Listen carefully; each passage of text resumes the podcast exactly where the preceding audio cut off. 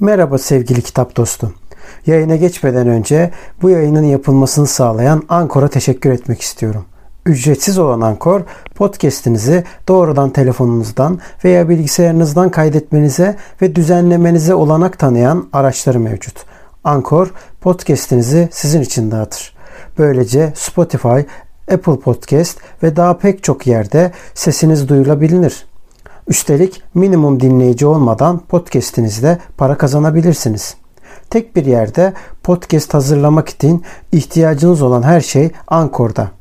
Yayına geçmeden önce hadi vakit kaybetmeden ücretsiz Ankor uygulamasını indirin veya başlamak için ankor.fm'e gidin.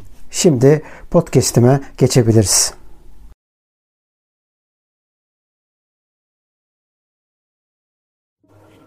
...34 üniversite şehrindeki sağcı öğrenciler... Nazi Alman Öğrenci Birliği'nde örgütlenmeye başlamışlardı.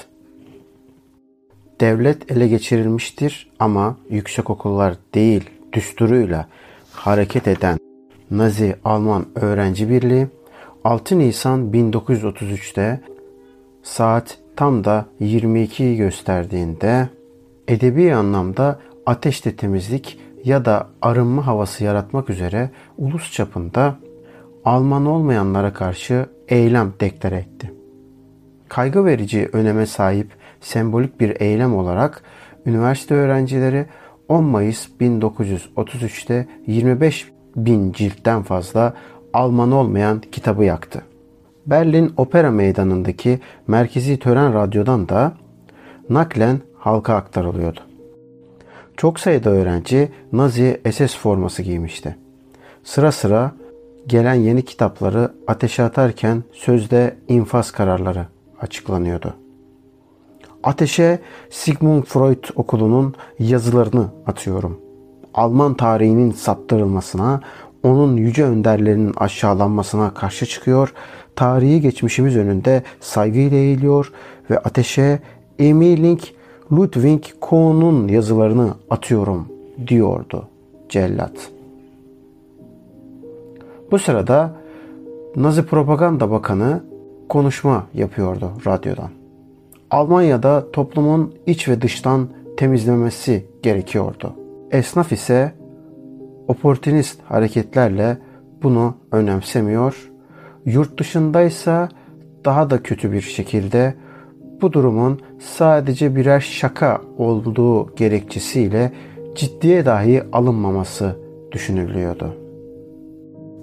Aslında durum bu kadar da basit değildi. Henrik Heyne'in yaklaşık olarak 100 yıl önce söylemiş olduğu 1821 yılındaki bugün kitapları yakanlar yarın insanları da yakarlar sözü aslında bir gerçeği yansıtıyordu.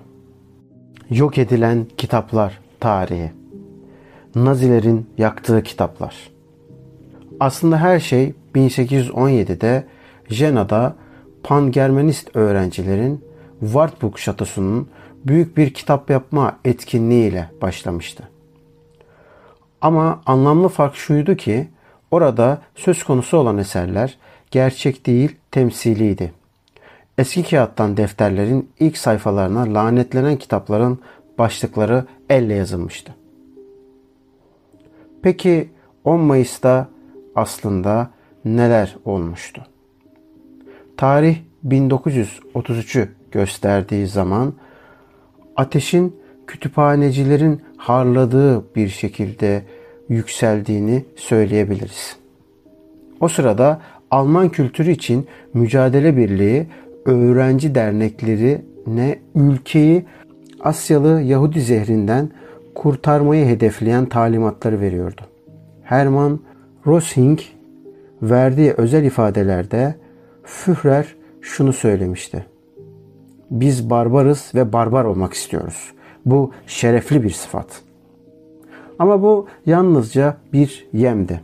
Diğer yandan Hitler'in ağzından ateş püskürerek duyurduğu tiyatral kitap yakmalarla tam bir çelişki içinde bütün Avrupa'da çok sayıda kütüphane özenle taşınacaktı. Hatta yalnızca Paris'teki Yahudi ve Slav cemiyetlerinden iyi seçilmiş 350 bin kitap bu işin başlangıcı olacaktı.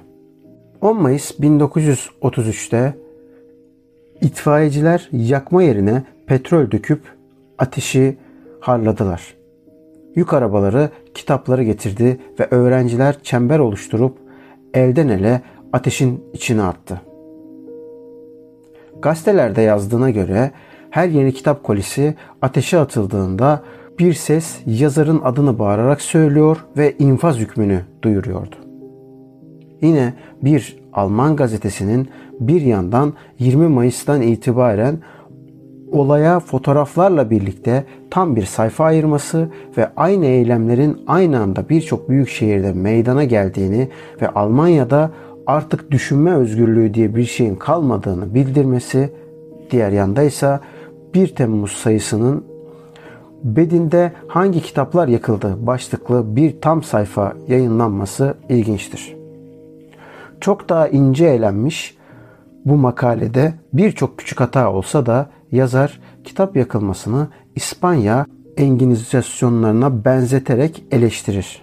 Lakin pek tanınmamış bir baron olan Robert Fabius kitap soykırımını derhal selamlamıştı.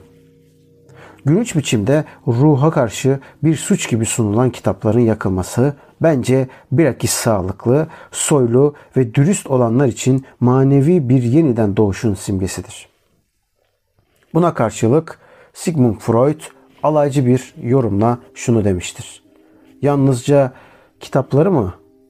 Eskiden olsa bizi de kitaplarla birlikte yakarlardı dedi.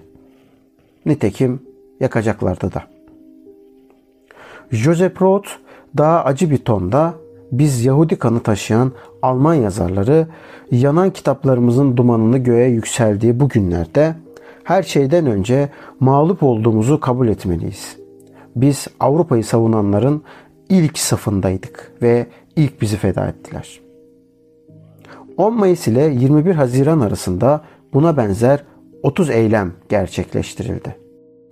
Bunun üzerine dışarıda özellikle Voltaire, Einstein, Freud, Marx, Engels, Remarque kitaplarını Hitlerizm üzerine yapılmış ilk incelemeleri ve çeşitli Alman muhalefet dergilerini barındıran 3 tane yakılan kitaplar kütüphanesi kurulabilinirdi.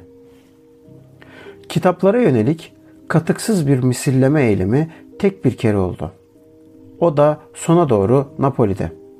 Bir Alman askeri Kraliyet Cemiyeti Kütüphanesi'ni boydan boya kat eden sokakta bir İtalyan direnişçi tarafından öldürüldü. Sonraki pazar günü 19 Eylül 1943'te kamyonlarla petrol fırçaları yüklenmiş Brand Komando mangaları gelir. Kütüphaneye girer, okuma salonlarına ve zeminden tavana kadar tüm raflara sakin sakin petrol döker. Geri çekilirken teker teker bütün salonlara el bombaları atar ve itfaiyenin de yaklaşmasını engeller.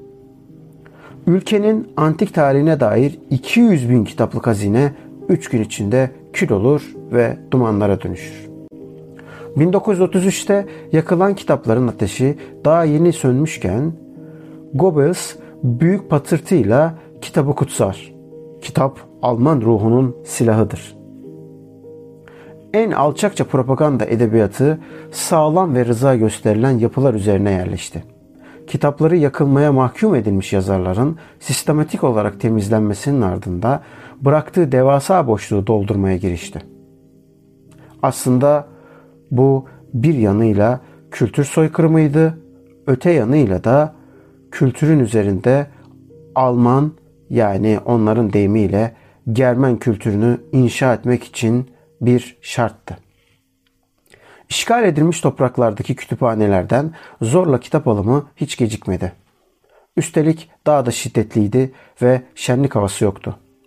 1942 sonbaharında çıkarılan bir kararname ile üniversite kütüphanelerine ellerindeki tüm eserleri ve tüm orijinal edisyonları işgalcilere vermeleri emredildi.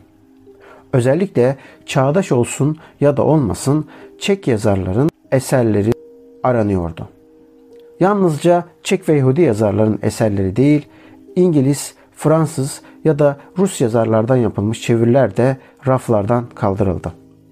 Bunun sonucunda duruma maruz kalan 411 kurumun kitaplarında ciddi bir eksilme oldu.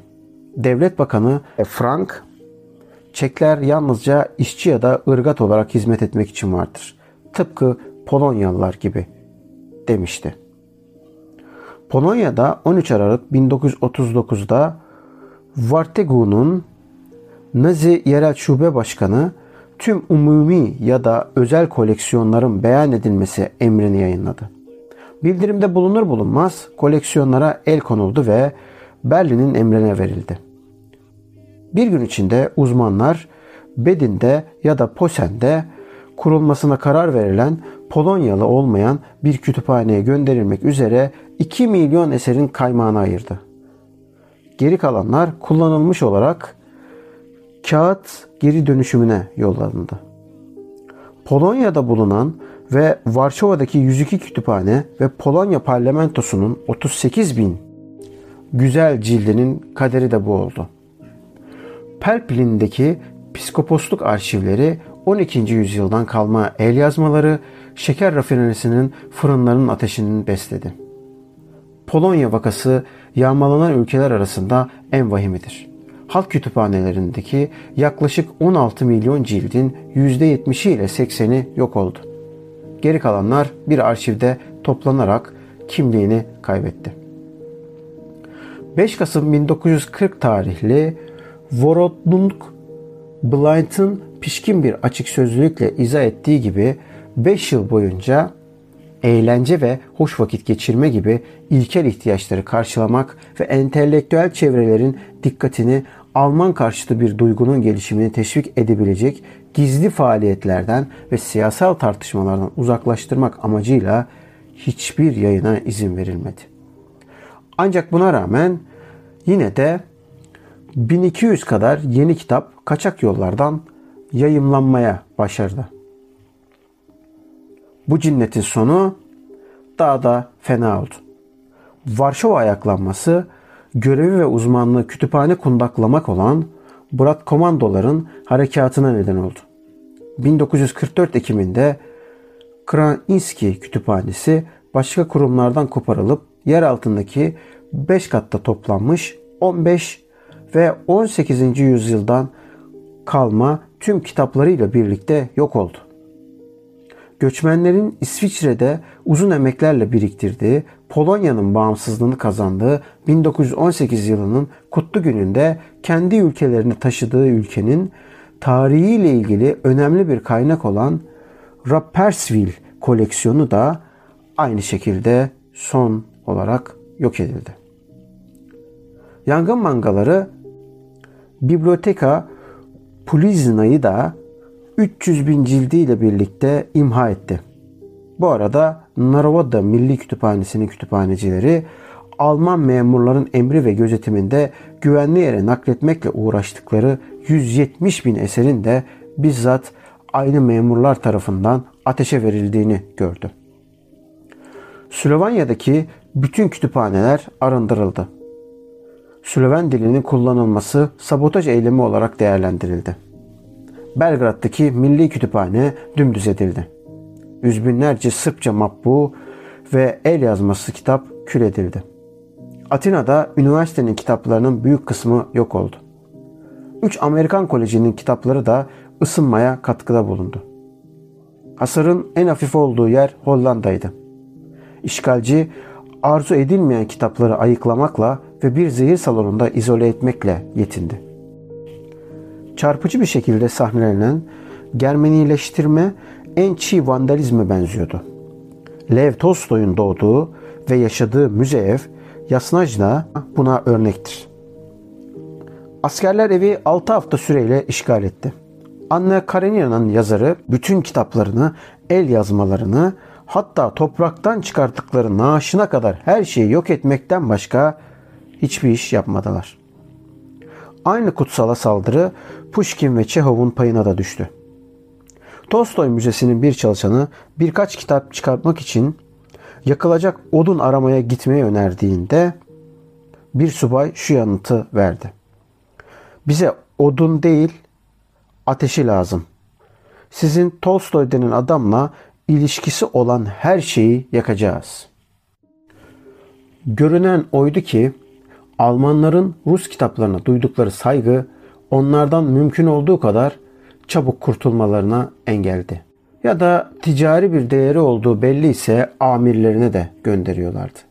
SS Yarbay Doktor Forster'ın tanıklığıyla Çerkoce Selo'da İmparator İskender'in sarayında 6-7 bin Fransızca cilt ve 5 binden fazla Rusça kitap ve el yazması barındıran bir kütüphaneye el konuldu. Ukrayna'daki Bilimler Akademisi'nin kütüphanesinde iyi bir hasılat topladık. Fars edebiyatından, Çin edebiyatından, Abisinya'dan son derece nadir el yazması hazineler. Rusya ve Ukrayna'nın vakiyetnameleri ilk Rus matbaacısı Ivan Fujadorov'un matbu kitapları Karkov'daki Korolenko kütüphanesinde değerli kitap el konularak Berlin'e gönderildi. Geri kalan her şey yok edildi. Emir erleri askeri araçların geçişini kolaylaştırmak için şehrin çamurlu ana caddelerine kat kat ansiklopedi döşedi. İlk bölümün sonu.